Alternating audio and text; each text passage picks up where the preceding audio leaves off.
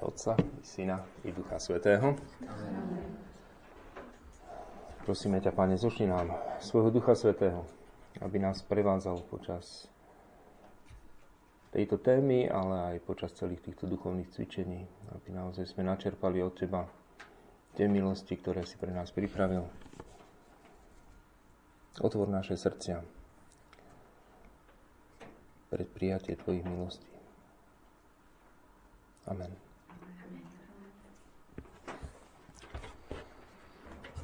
Takže máme pred sebou takú veľmi zaujímavú a veľmi v každej dobe veľmi aktuálnu tému. A tá téma je, sa týka pýchy a pokory.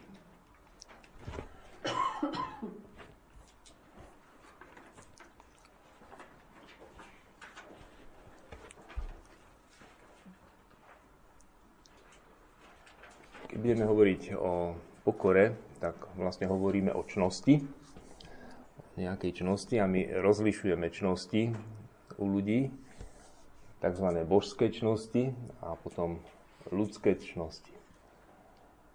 Hovorí vám to niečo, tie božské čnosti? Aké sú to? Aké sú to? Viera, nádej, láska. Áno. A myslíte si, že tá pokora, to patrí k ľudským alebo k božským čnostom? Tak keď je to viera, nádej, láska, už sme to teraz tak nejak vylúčili, ale aj tie ľudské čnosti tiež e, sú, sú tam také kategórie. Tá pokora patrí do kategórie pod spravodlivosť. Keď chceme hovoriť o tom, že čo je to poníženosť alebo čo to je pokora, tak jej základom je na jednej strane pravda, a na druhej strane spravodlivosť. Teda človek, ktorý spozná pravdu, zistí, že všetko dobro, ktoré je v nás, pochádza od Boha. Že to je Boží dar. Je to dielo Božej milosti. Aj vo Svetom písme sa dozvedáme, hovorí Ježiš, bezo mňa nemôžete nič urobiť. Myslí sa nič dobré, lebo hriech môžeme urobiť aj bez neho. Ale bezo mňa nemôžete nič dobré urobiť. Čiže poznanie pravdy, že ak chceme urobiť akékoľvek dobro, tak musí nás predchádzať Božia milosť. A na druhej strane hovorí Ježiš tomu mladíkovi, ktorý mu povedal, že učiteľ dobrý, čo mám robiť, aby som získal väčší život? A hovorí, Prečo mi hovoríš, že dobrý? Iba jediný je dobrý. Boh. Teda iba jediný je dobrý Boh. A preto, keď my máme taký, veľ, taký pocit, aký sme dobrí, tak e, vlastne zistíme, že tá dobrota, to dobro, je účasť na Božej dobrote. To znamená, že ten, tým zdrojom dobra je Boh a keď je nejaké dobro v nás, tak je práve z tohoto zdroja. A keď tú pravdu skúmame naozaj poctivo, tak zistíme, že zlo, ktoré je v nás, je naše vlastné. Teda, že zlo nepochádza od Boha, zlo Boh nestvoril. Čítame vo Svetom písme, všetko, čo Boh stvoril, bolo dobré. Sú jednotlivé diela stvorenia a vždy bolo povedané a bolo to dobré. Čiže Boh tvorí veci dobre. A to zlo v skutočnosti nie je stvorené, ale zlo to je strata. Keď niečo dobré sa stratí, tak tej strate hovoríme zlo. Zlo je v podstate nebytie. My, hoci dávame tomu názov, ale v skutočnosti sa jedná o nič len dobro má, má existenciu, zlo nemá existenciu. V takom zmysle, že niekto povie, ale akože nemá existenciu, však zažívame zlo. Predsa. Ano, my zažívame nedostatok dobra. Čiže my zažívame tak, ako sa dá zažiť. Keď bude niekde rozbitá cesta a bude tam kráter, diera, tak povieme, že áno, tak e, bolo to tam zle, ale v skutočnosti to zlo bolo to nič. Čiže tam mala byť cesta správne. Čiže tá cesta bolo bytie, ale ten, tá diera, alebo teda tento prázdno, to je to zlo. Zlo je aj hlad, keď je niekto hladný a tiež to nie je nejaká vec, ale to je nedostatok nejaký. To znamená, že tam, kde malo byť jedlo a nie je tam, tak tam je hlad. A takisto smet. A tma je nedostatok svetla. Čiže, a, a tiež dostáva to síce názov, že je to tma, ale v skutočnosti tá tma neexistuje. Existuje iba svetlo. Tma je iba jeho nedostatok, pretože to, čo existuje, musí mať nejaký zdroj. Napríklad existuje zdroj svetla, slnko napríklad, alebo lampa, no ale prineste niekto zdroj tmy. Zažnite ju a nech sa tu spraví tma. Také neexistuje, lebo tma sa nedokáže šíriť. Tma je nič. Čiže my jedine dokážeme priniesť svetlo a keď dáme svetlo, tak tá tma jednoducho zmizne, pretože ona tam aj tak tam nebolo nič. A zlo aj v tom zmysle, eh, aj v tom morálnom zmysle, ako hriech, je tiež eh, nič. To znamená, zlo je vlastne strata nejaká, strata dobra. Boh, keď nás stvoril, tak eh, keď človeka stvoril, tak ho stvoril dobrého. A tým pádom tomu človekovi nič nechýbalo, bol blažený, bol šťastný. Hriech bola strata. A pomaličky tá strata sa hromadila jedna na druhu, až sa človek dostal do slzavého údolia, ktoré nazývame tento náš život, niekedy aj nazývame slzavým údolím. Teda e, to je to zlo, do ktorého sa človek dostane. Ale tá, tú stratu nevyrába Boh. A niekto sa dokonca pýta, že prečo keď Boh je taký dobrý, tak prečo stvoril peklo? Však uh, viete, niekto, kto je dobrý, môže stvoriť nejaký mučiaci nástroj, však to, to nesvedčí o tom, že je dobrý.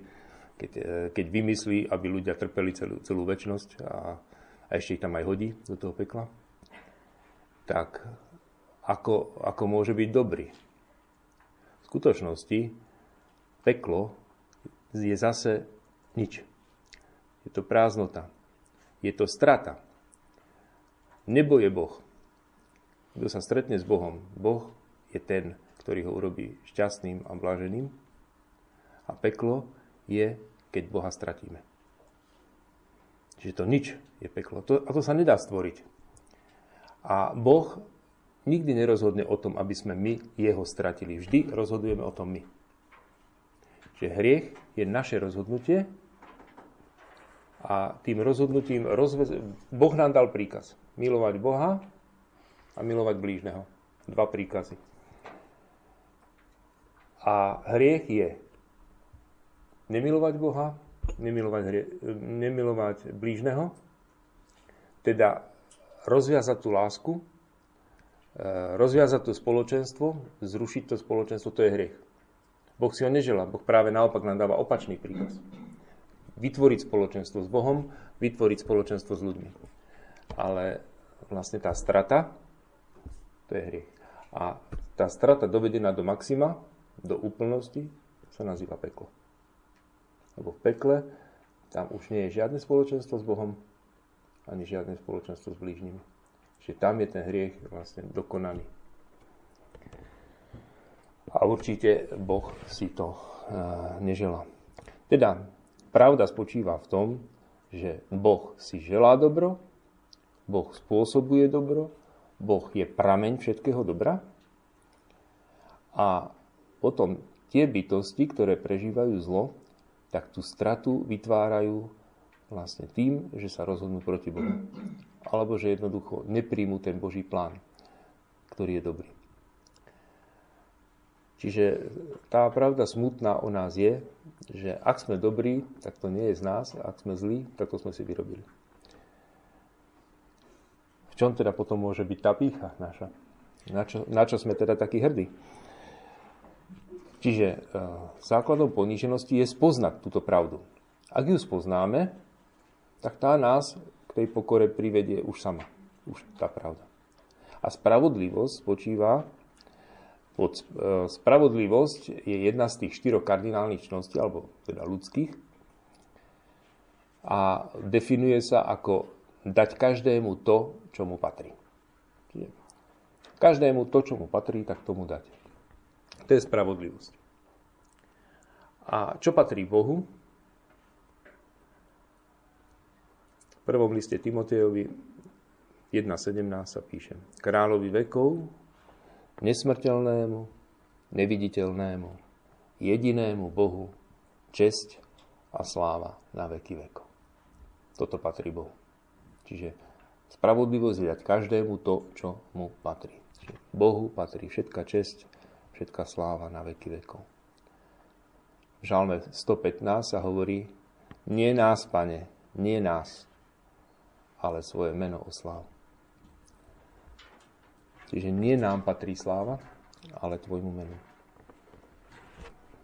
Pretože ty si zdrojom všetkého dobra.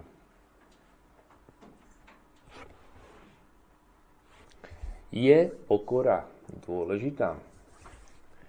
Môžeme si takúto otázku položiť, že ktorá z čností je najdôlež- najväčšia? Ktorá z čností je najväčšia? Láska. Áno, my vieme, že sú tie božské čnosti viera, nádej, láska, hovorí svätý Pavol, ale najväčšia z nich je láska. Je síce pravda, že láska je najväčšia, ale je pravda, že pre človeka pokora je prvá. Pretože ak nebude mať pokoru, tak nebude mať žiadnu čnosť. Teda ona nie je najväčšia. Určite božské čnosti, viera, nádej, láska sú väčšie. Avšak ontologicky, teda e, bytostne, je ešte pred božskými čnosťami. Pretože ona vlastne odstraňuje tú prekážku, alebo tie prekážky, ktoré bránia Božej milosti. Človek, keď je uzavretý, tak nemôže nič prijať. Predstavte, že máte nejakú nádobu hermeticky uzavretú, môžete ju vykúpať v nejakej eh, vzácnej tekutine, no, donútra sa nedostane nič. My sa môžeme vykúpať v Božej láske a môžeme sa vykúpať v Božej milosti, ak sme hermeticky uzavretí, ani len kvapka nevnikne. Teda Božia milosť sa môže k nám dostať jedine vtedy, keď sa otvorí poklop. A ten poklop je pokora.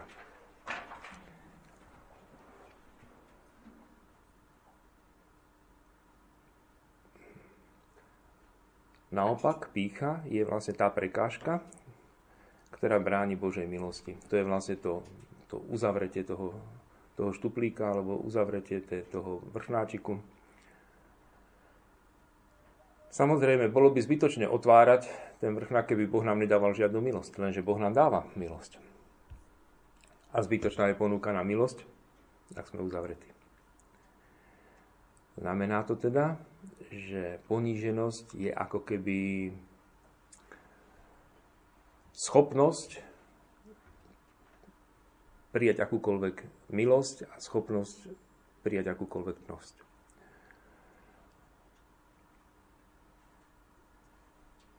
Vo filozofii sa to nazýva potencia a actus. To znamená, že najskôr je potencia, to znamená, že schopnosť mm, niečo urobiť a to je vlastne tá poníženosť, je potencia. To znamená, že e, poníženosť je schopnosť prijať akúkoľvek milosť, akúkoľvek čnosť, teda potencia, a potom, keď príde pôsobenie milosti, je už potom aktus.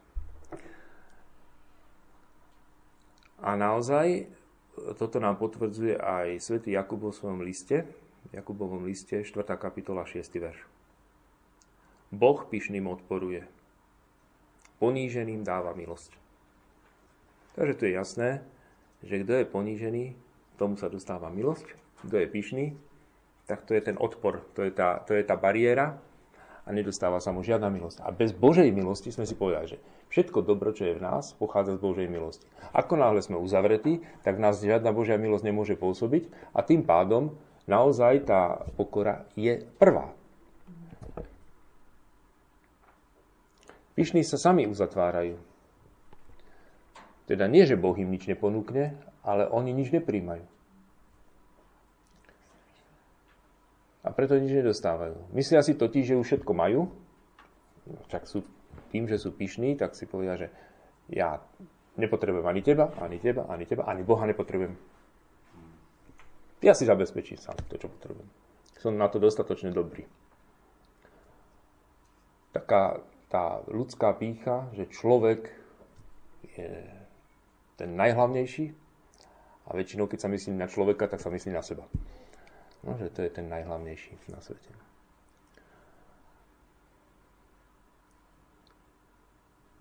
To je typicky ten prípad e, farizejov, ktorí sami seba považovali za svetých, ktorí nepotrebovali od nikoho nič, pretože oni aj tak boli tí najlepší. Ale keď nepotrebovali od nikoho nič, nepotrebovali ani od Ježiša, zatiaľ čo tí hriešnici prichádzali a potrebovali Ježiša, tak títo ho nepotrebovali, tvrdili. A keď ho nepotrebujú, tak ani nedostanú. Ježiš rozdával milosti. Odpúšťal hriechy. Ale tí, ktorí o to nestáli, tak pre nich neurobil nič. Boh pyšným odporuje a poníženým dáva milosť. Tí ľudia, ktorí, ktorým vstúpi pícha do srdca, tak chcú byť sebestační, nechcú od nikoho závisieť, od nikoho niečo potrebovať. Lebo ich to ponižuje, že ja, aby som od niekoho niečo potreboval, aby som bol na niekom závislý. Ako to bolo v raji, keď uh, hovorí diabol Eve. Ale vôbec nezomriete. Naopak, budete ako Boh. Pícha. Pícha predchádza pád. O tomto sa hovorí, myslím, že to je v knihe Prísloví 16.18. Pícha predchádza pád. Neviem, ako je to po slovensky, lebo ja som si to tu robil, pripravoval po česky a domýšlivo sklopítnutý. Čiže pícha predchádza pád. A domýšľavosť, klopitnutie to, keď zakopnete. Keď zakop, no potknutie. Mhm. Mm. Všimnime si Ježiša naopak, ktorý keď prichádza na svet, tak prichá, ten, ktorý je všemohúci. Si predstavme, že niekto je všemohúci Boh. Stvoril celý tento svet. Jemu stačí povedať jediné slovo a to sa stane. Buď svetlo, bolo svetlo, buď to, buď to. Čokoľvek povie, tak všetko na slovo sa stane. A on prichádza na svet ako bezbranné dieťa a je závislý na tom, aby ho, kam ho položia, tam, tam bude. Keď, keď mu nedajú jesť, tak bude hladné. Keď, ten, ktorý je všemohúci. On, hoci má božskú prírodzenosť. Tak prvý hymnus, ktorý e, o Kristovi bol kedy zložený, je obsiahnutý, e, momentálne obsiahnutý vo Svetom písme, ale on bol o mnoho starší, ako bol napísaný tento list Filipanom 2.4 a ďalej, až po 11. A hovorí sa tam, najstarší hymnus, ktorý o Kristovi vôbec e, máme zaznamenaný vo Svetom písme, on, hoci má božskú prírodzenosť, Nepridržal sa svojej rovnosti s Bohom, ale zriekol sa seba samého. Vzal si prírodzenú sluhu, stal sa podobný ľuďom a podľa vonkajšieho zjavu bol pokladaný za človeka. Uponížil sa. Čiže uponížil sa, stal sa poslušným až na smrť. Ten, ktorý má božskú prírodzenosť, sa uponížil a tým pádom, tým uponížením, aj tej ľudskej prirodzenosti získal niečo. Pokračuje ten hymnus. Preto ho Boh nad všetko povýšil. Nad všetko. Boh, myslíme teraz tú ľudskú prirodzenosť Kristovu, nad všetko povýšil. Dal mu meno, ktoré je nad každé iné meno. Aby sa na meno Ježíš zohlo každé koleno v nebi, na zemi i v podsveti. A aby každý jazyk vyznával, že Ježíš Kristus je Pán. Teda, vidíme, čo spôsobila poníženosť. Uponížil sa, stal sa poslušným až na smrť. A na druhej strane, preto ho Boh na všetko povýšil. že naozaj tá poníženosť otvára dvere Bohu a Boh vstúpi a naplní nás doplna. Alebo lepšie povedať, naplní nás natoľko, nakoľko sme ponížení. Čiže keď sme len kuštik ponížení, tak kuštik nás naplní. Keď sme veľmi ponížení, tak nás veľa naplní. Pozrime sa na panu Máriu. Lebo zhliadol na poníženosť svoju. Prečo nezhliadol na čistotu? Prečo nezhliadol na uh, nepoškvrnenosť? Prečo nezhliadol na um, snahu na múdrosť, šikovnosť, e, poslušnosť, všetko, ale na poníženosť. Preto, že zhliadol na poníženosť svojej služobnice. A následok, poníženosť na jednej strane, hľa od tejto chvíle blahoslaviť ma budú všetky pokolenia. Čiže, presne tak vidíme u Ježiša. Stal sa poslušným až na smrť, uponížil sa, preto ho Boh na všetko povýšil. U Pány Márie Zhľadol na poníženosť? Blahoslaviť ju budú všetky pokolenia. Až do konca vekov bude zvelebovaná ako žena číslo 1. Poníženosť. Všimnime si tajomstva ruženca. Prvé tajomstvo. Služobnica pána. Posledné tajomstvo. Kráľovna.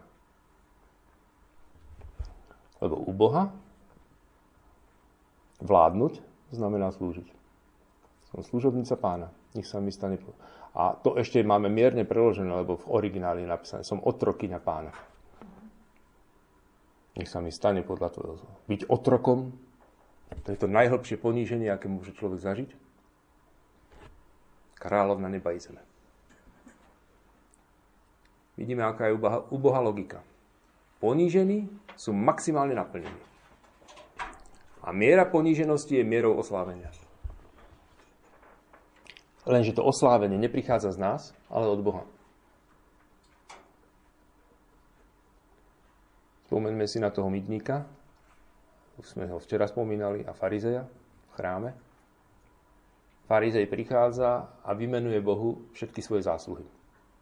Ako sa pravidelne modlí, pravidelne chodí do kostola, všetky posty dodržiava, do pokladničky dáva viac než treba, a teraz Bohu vystaví faktúru a toľko to mi dlžíš. Pán Boh zaplať. No. Aj ty mi daj. A teraz e, ten mýtnik prichádza s pokorou. Nič si nezaslúži. Buď milosrdný nehriešný. Skrátka, nemôžem, nemám ti čo povedať dobrého o sebe.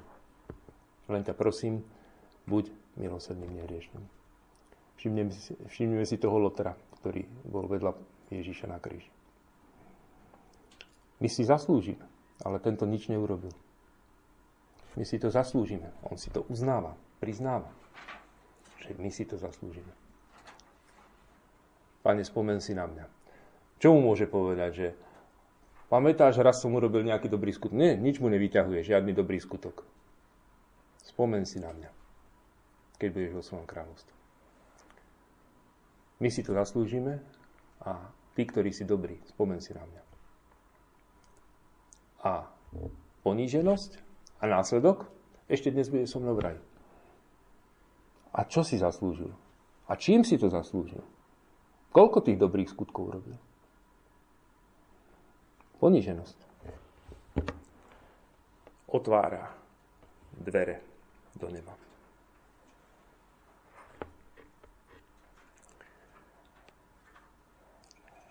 Hovorili sme, že na to, aby sme naozaj získali pokoru, aby sme boli pokorní, tak stačí, úplne stačí, ak sami spoznáme seba. Ak spoznáme pravdu o sebe. Ak sme pyšní, znamená to, že o sebe vôbec nič nevieme. Alebo hádam, nechceme vedieť. Alebo že klameme sami seba.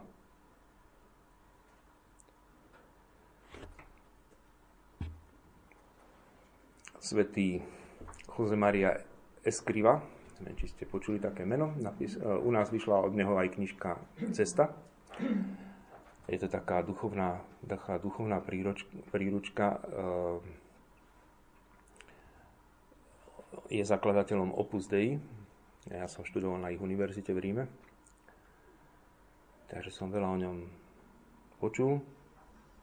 On hovorí v tej knihe Cesta pod číslom 609. Hovorí, poznanie seba samého nás privádza k pokore, tak povediať za ruku.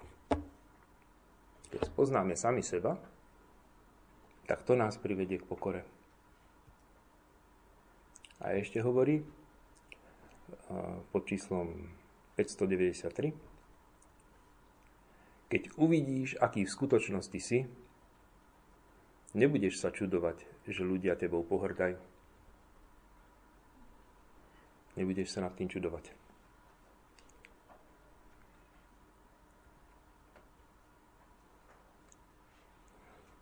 Predstavme si, že sme ako keby také nejaké bezcenné sklíčko, ktoré keď je na slnku, tak krásne žiari, vyzerá ako drahokam.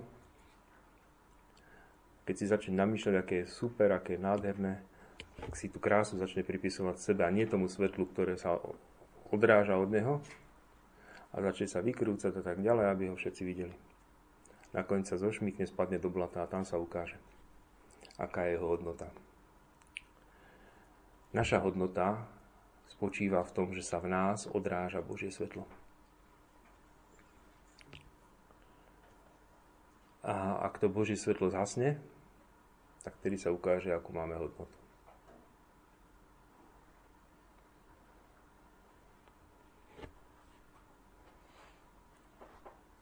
Svetosť. Boh nás povoláva ku svetosti. sú kresťania, ktorí si povedia, a čak nemusím byť žiadny svetý, stačí, keď je normálny kresťan. Lebo pod pojmom svetý si predstavujeme takých tých ľudí na tých svetých obrázkoch s vykrútenou hlavou, tak to pozerajú a ešte tu majú krúžok okolo hlavy, tak to nemáme. A tým pádom mne stačí, keď je teda normálny kresťan. Skutočnosti, ale čo je normálny kresťan? Čo je tá norma? aby sme boli normálni. Svetý, iba kto je svetý, sa dostane do neba. Nič, čo nie je sveté, sa do neba nedostane. Nikdy nevstúpi do neba. A ak teda nechceme byť žiadny svetý, ale normálny kresťan znamená, že norma je ísť do pekla? Čo je vlastne norma? Normálny. A my si potom povieme, no však dobre, ale vedia, ja e, nemám ani stigmy, nemám ani schopnosť robiť zázraky, ako robil Páter Pio, hoci kto iný, svety. Čítame o nich všelijaké úplne úžasné veci, niektorí sa aj vznášali, keď sa modlili. A tak ďalej, ešte nikdy sa nám to nestalo, ani len pol centimetra sme sa nezniesli. A tým pádom, ako sa máme stať svety? Ako môžeme byť svety? V skutočnosti ale svetosť nespočívala v týchto všelijakých mimoriadných javoch, ktoré síce mohli niekoho sprevázať, ale niekedy mimoriadne javy sprevádzajú aj tých, čo sú posadnutí. A to nie je žiadna svetosť. A tiež sa znášajú. A iné veci robia. Teda, mm, v čom spočíva svetosť? Svetosť nespočíva v nejakých mimoriadných úkazoch, ani v bilokácii, ani v stigmách a niečo podobné. Ako dlho trvalo, kým Pátra Pia svetorečili kvôli tomu, že mal práve tieto mimoriadne javy, to bola skôr prekážka, než, než e, by, že by mu to pomohlo ku svetosti. Prekážka to bola práve preto, lebo oni potom skúmali, či on sa tým nerobil nejakým zaujímavým. Pred, že či to nebola pícha. Lebo v skutočnosti v pokore je svetosť, nie v píche. A nakoniec teda dokázali, že nebola to u neho pícha, lebo to samozrejme, že nespôsoboval on tie mimoriadne javy. Ale, ale svetosť v skutočnosti nespočíva v tom, svetosť spočíva v blízkosti Bohu, pretože Boh je svetý. A kto je blízko Bohu, tak od Neho nasáva túto svetosť. My sme ako, my sme ako tie fos, také fosforové figurky dáte ich ku lampe, čím ste bližšie k tej lampe, tak sa vám to rozsvieti, potom keď tú lampu zhasnete, krásne vám to svieti. Ale nedlho. A my sme také figurky, že keď sa priblížime k Bohu, nádherne sa rozsvietime A to je tá svetosť. Svetosť z nás potom vyžaruje, ale my sa musíme neustále dobíjať. Znovu a znovu ožiariť pri tom svetle. Ako náhle by sme povedali, a aký som svetý a idem si niekde do tmy, tak zrazu zistím, že vyhasnem. Ja potrebujem ten zdroj, pretože ten zdroj nie je vo mne. Nie ako tá lampa, že ona svieti. Skrátka, my potrebujeme stále byť v blízkosti tej lampy, lebo inak zhasneme. Svetosť nie je z nás. To svetlo nie je z nás. My ho iba príjmame a potom ho vyžarujeme na druhých.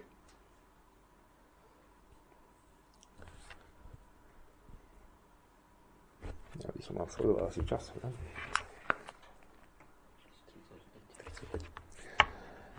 Teraz. Aké sú prejavy poníženosti alebo pokory?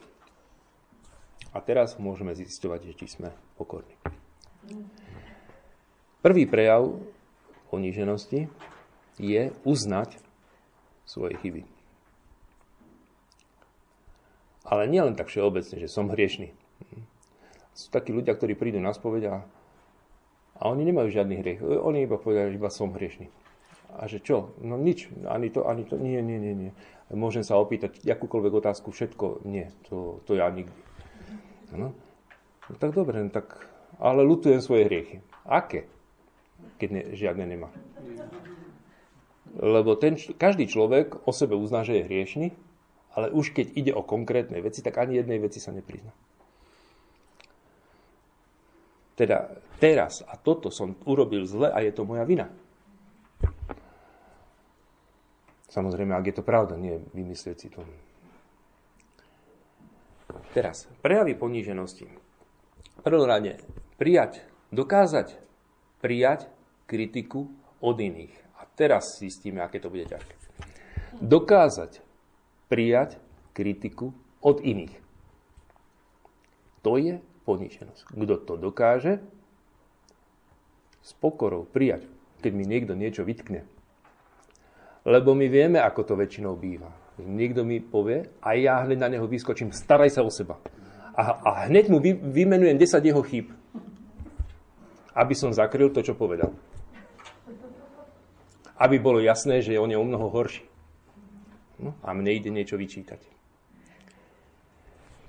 Pokora je, uznať pravdu. A hlavne, niekto povie, keď ja si ju uznám, tak vtedy to platí. Ale keď mi to druhý povie, nechcem to od druhých počuť. Ale pri, poníženosť je, keď to príjme od iných. Výčitku, napomenutie. Toto robíš zle. Čo sa v tej chvíli v nás stane, keď nám to niekto povie? Jak úplne skypí v nás krv, a keď mu to nepovieme, tak v každom prípade si zahryzneme, ale, ale nás to rozčuli, že vôbec si niekto dovolil nám niečo také povedať. Teda prijať kritiku od iných je prvý krok ku svetosti. Naučiť sa to, možno, že aj náš život je na to dosť krátky. Aby sme sa to naučili. Tak naozaj niekto môže sa o to snažiť aj roky a stále to ešte je vidieť, že ešte to není ono. Dokázať teda prijať kritiku od iných, pretože až vtedy, keď dokážeme prijať kritiku, sme schopní niečo vo svojom živote naprávať, zmeniť. Až vtedy sa náš život, duchovný život môže zlepšovať. Ako náhle sme nekritizovateľní, tak sme aj nenapraviteľní. A my vieme, že často ľudia si tým, že zareagujú zle pri kritike, tak už potom ďalšiu kritiku im nikto nedá, pretože nechce vyvolávať konflikt zbytočný, pretože vie, ako to vždycky dopadne, keď nám to povie. A od tej chvíle už nás nikto nikde nenapraví a zostaneme vo svojich hriechoch a vo svojich chybách stále. My sami ich nevidíme, tí druhí ich vidia, ale nám to nepovedia, alebo vedia, ako by to dopadlo. Poníženosť je, ak nielen príjmame kritiku, ale ak očakávame kritiku od tých druhých. A ak si ju prosíme, želáme, aby nám povedali všetko to, čo na nás vidia, akúkoľvek chybu robíme, aby nám to povedali. A keď nám to povedia, sami zaručujeme, že nezareagujeme nejak zle, že im to nejakým spôsobom ehm, že ich nejakým spôsobom neponížime, nez, skratka za to, že, že nám niečo povedali, že nebudeme zle reagovať. Nevyvoláme z toho konflikt alebo niečo podobné. Teda, keď niekto e, mňa kritizuje, tak vtedy viem, že mi robí službu lásky. A to isté platí aj od nás. Keď vidíme, že niekto niečo robí zle, poskytneme mu ako službu lásky to, že ho upozorníme, že toto a toto nie je dobré. Tak ako my vieme, ako ťažko sa príjma kritika, pamätajme, že aj tomu druhému sa ťažko príjma kritika a robme to s čo najväčšou láskou. Najhoršie, keď niekoho kritizujeme v rozčulení a mu pritom vynadáme. Môže byť síce pravda to, čo my tej danej chvíli kritizujeme. Ale ten spôsob, ako to podávame s tou neláskou, to celé zhodí a ten človek to nepríjme. Tak ako ani my to často nepríjmame. Teda tým, že by sme, keď nedokážeme kritizovať s láskou,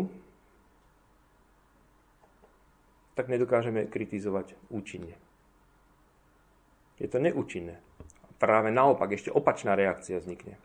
Že namiesto toho, aby ten človek sa napravil, tak ešte viac sa zatvrdí v tom, lebo ešte sme sa ho dotkli a ešte sme ho aj urazili. Lebo sme to urobili s neláskou. V rozčúlení. Keď máte doma deti a chcete ich napomenúť, nerobte to v tej chvíli, keď vás rozčúlili. Počkajte si na e, chvíľu, keď sa ukludníme, ukludníte a keď im to poviete spokojom a s láskou. Lebo to dieťa tiež je dobrý psychológ a ono vidí, že to, čo hovoríte v rozčúlení, že to neplatí. Skrátka, my mu ideme niečo vyčítať a to dieťa vie, že to neplatí. Lebo vie, že ľudia v rozčúlení hovoria veci, ktoré nechcú hovoriť. A že potom, keď sa ukludnia, lutujú, čo povedali. A dieťa už dopredu vie, že aj takto budeš lutovať, aj takto nepríjmam hoci ono si to nemusí takto doslovne povedať, ale, ale e, niekde v podvedomí to tak je. To, čo hovorí niekto v rozčúlení, tak to sa jednoducho, to není pravda a to neplatí. A to sa nepríjma. Čiže ak chcem, aby sa niekto naozaj napravil, v prvom rade musí pominúť toto rozčúlenie. V tej chvíli, keď som rozčúlený, tak idem radšej sa pomodliť desatou ruženca alebo niečo iného, ale určite nejdem nič riešiť. Určite nič riešiť v tej chvíli. A riešiť môžem až vtedy, keď si večer sadneme úplne ukludnení a začneme si hovoriť, čo dneska bolo, dobre aj zle, a hovoríme to s takou láskou a s takou, už bez akéhokoľvek takého nejakého splanutia citov alebo niečoho. Teda dokázať nielen prijať kritiku, ale aj dávať kritiku. Aj to je poníženosť. Prijať kritiku toto bolo prvé, že prijať kritiku. A druhé, prijať poníženie od iných, dokonca aj vtedy, keď by to bolo nespravodlivé. Ako môže? Ešte chápeme, že keď je to spravodlivé, no tak nejak sa prekonám. Je to spravodlivé, je to pravda, to, čo mi hovorí, tak to nejak ešte... Ale ako môžem prijať, keď to nie je pravda, a keď je to nespravodlivé a keď to on hovorí ako urážku. Ako to mám spraviť? Poníženosť je, ak ja pochopím, že to, čo mi ten človek nespravodlivo teraz hovorí a jak ma urazil nespravodlivo, že to je vlastne Božie milosedenstvo voči mne. Predstavme si, že by nás mal potrestať spravodlivo za všetky naše hriechy, ktoré sme si zaslúžili keby Boh, ktorý nám už toľkokrát vo Svetej spovedi odpustil aj ťažké hriechy, a my sme mali trpieť v pekle celú väčnosť, keby povedal, že chceš spravodlivosť, toto sa ti zdá, že je nespravodlivé? Áno, je to nespravodlivé, ale v tvoj prospech. Lebo ty, to, čo si si zaslúžil, je horšie. Čiže keď mne niekto, keď mňa niekto urazí, zlomyselne, nespravodlivo, tak ako by som sa mal zachovať? Chvála pánovi, že pán Boh je taký nespravodlivý ku mne. To, čo som si ja zaslúžil, tento človek ani len zďaleka nevie, čo ja všetko zlého som spravil. No, a uráža ma s takými hlúpostiami, maličkosťami. Teda, keď mňa niekto skritizuje, ako by sme mali zareagovať? Keď dobromyselne, dobrým úmyslom ma skritizuje, mali by sme sa mu poďakovať. Neviem, ako často to robíme. Povedať tomu človekovi ďakujem. Nie, že vynadať mu, alebo vrátiť mu to, ale povedať mu ďakujem, pretože urobil dobrý, dobrý skutok a za dobré veci by sme sa mali poďakovať. Ako by sme mali zareagovať, keď ten človek zlomyselne nás urazí? No nebudeme mu hovoriť, ako by sme vyzerali ako blázni. Ale povieme, chvála pánovi. Pretože Bohu patrí vďaka za to, že nás netrestá spravodlivo. Ale iba tak. A keď to robí aj voči druhým, práve preto by sme ho mali s láskou napomenúť. Čiže teraz sa jedná o to, že keď je to voči nám. Áno, tá poníženosť e, je predovšetkým v nás. E, má byť v nás. To znamená, že keď niekto dobromyselne, s dobrým úmyslom nás napomenie, mu poďakujeme. Keď niekto zlomyselne nás urazí, nás. Poďakujeme Pánu Bohu, a jemu nie, však na čo by sme jemu ďakovali. Lebo on to myslel zle. Ale Pán Boh e, aj v tej chvíli nám povie, že aj na tom zlomyselnom vždy nejaké zrnko pravdy je. Aj z toho si niečo dokážeš vylúsknuť, hoci ten človek to nemyslel úprimne, hoci ten človek to myslel zlomyselne, ale na to, aby mal zámienku ťa skritizovať a uraziť, vždycky musí aspoň nejaké zrnko pravdy na tom byť. Možno, že nafúknuté je to, ale nejaké zrnko si z toho nájdeš, keď chceš a keď si ponížený. A e, teda reakcia, že prvom že sa na to neurazím, že sa nad tým nebudem trápiť, že ma niekto urazí a že budem ešte Bohu ďakovať za to. A tu zrazu zistíme, či sme ponížení. No? No. A tretí? ale vieme, že to má tak v sebe a že vlastne keď sa na to teda nemám ozvať, ale hejtať, takže vlastne ja v ňom pestujem tú on si myslí, že nerobí nič zlé. Uh, ja teraz hovorím o tom, aby tá naša reakcia nebola reakciou podráždenou, urazenou. Uh, a Pane Bože, prečo, prečo, kde je tá spravodlivosť? No a radšej nech sa ani nepýtam, kde je tá spravodlivosť, lebo ak mi Pán Boh dá to, čo je spravodlivé, znamená to, že všetko to, čo mi doteraz odpúšťal, to neplatí a ideme na to spravodlivo. Dobrých odmenuje, zlých trestá. A v tej chvíli povieme, Pane Bože, radšej nech je to nespravodlivé. Ano, tak, jak je to. Teda, a ďalej, ešte tretí prejav poníženosti je netrápiť sa nad tým, keď iní poznajú moje chyby, alebo že som na niekoho urobil zlý dojem. Netrápiť sa nad tým. Koľkí ľudia viac sa trápia nad tým, že urobili zlý dojem, ako to, že urobili niečo zlé. Že viac ich trápi to, čo si druhý myslia. Teda nie to, čo je, ale to, čo si tí druhí myslia.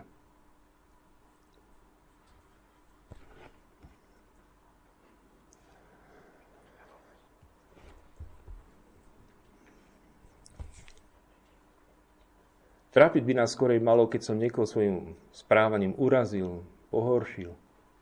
Ale to, že si niekto niečo o mne myslí, to nie je to, čo by ma malo trápiť. Že som urobil na niekoho zlý dojem.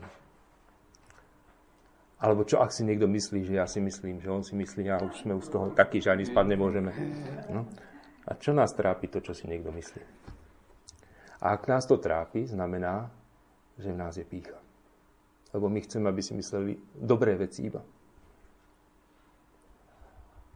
A nie to, čo je pravda, ale iba dobré veci. Nech si o nás myslia. Aj keby to nebolo pravda, radšej nech si to tak myslia. Čiže chceme robiť dobrý dojem. To je presne to, čo robili farizei. Ale my si to nechceme priznať, že to je to, čo robili farizei. Oni robili dobrý dojem. A chceli, aby si všetci mysleli, že sú svetí. A v skutočnosti, keď im Pán Ježiš povedal pravdu, že ste ako obielené hroby. Zvonko krásne, čistulinké, vybielené, nádherné a vnútri hniloba. Takže Pán Ježiš videl do ich vnútra. A to ich maximálne dostalo a preto ho nenávideli. Pretože on videl do ich vnútra. A oni chceli, aby nikto nevidel do ich vnútra, ale aby si všetci mysleli to, čo oni chcú, aby si mysleli. Pícha predchádza pád. Preto farizei nikdy neboli ospravedlnení za toto. Nehovorím všetci zase, nemôžeme všetky hádzať do jedného. Boli tam aj, aj Pavol bol farizej, alebo šavol, a my si ho dnes uctievame ako veľkého svetca. Teda uh, myslíme tých farizejov, ktorí sa uzavreli tej Božej milosti kvôli píche. My niekedy si povieme, že radšej ja poviem o sebe kritiku, ale druhý nech mi ju nehovorí. Ja poviem to, čo chcem a koľko chcem o sebe. A hovorí uh, Eskriva, ten svetý, o ktorého sme už spomínali, nie si pokorný, keď, sám, keď sa sám pokoruješ. Ale vtedy, keď ťa iní pokorujú. A ty to znášaš z lásky ku Kristovi. Nie si pokorný, keď sa sám pokoruješ.